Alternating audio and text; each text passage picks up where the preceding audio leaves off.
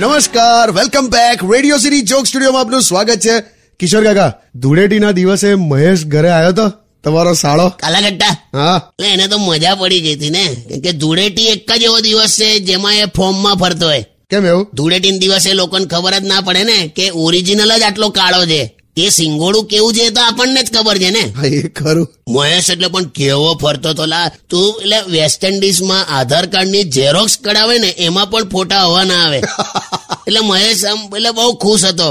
પણ મહેશ હોય અને એની ઇજ્જત ના જાય એવું બને કેમ શું થયું પાછું ધૂળેટીમાં છે ને પેલા જૂના કપડાં પહેરવાનો રિવાજ છે પણ એ તો એવું જ હોય ને યાર કલર બલર લગાડતા હોય લોકો તો પછી તો જૂના જ કપડાં પહેરે ને બે તો મને ખબર છે ભાઈ હો હિરણ કશ્યપ હું કે જૂના જ કપડાં પહેરવાના પણ એટલા જૂના નહીં પહેરવાના કે કોઈ આપણને જોઈને બે ભાખરીને શાક આપી દે એટલે મહેશ એટલા જૂના કપડાં પહેરેલા ને કે એ જે ગલીમાં ઘૂસે ને કોક એને રાતની ખીચડી આપે પાંચ રૂપિયા આપે ભાખરી શાક આપે અલા, શું?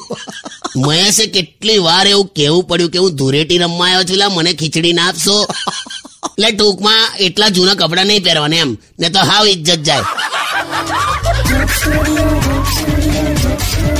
only on Radio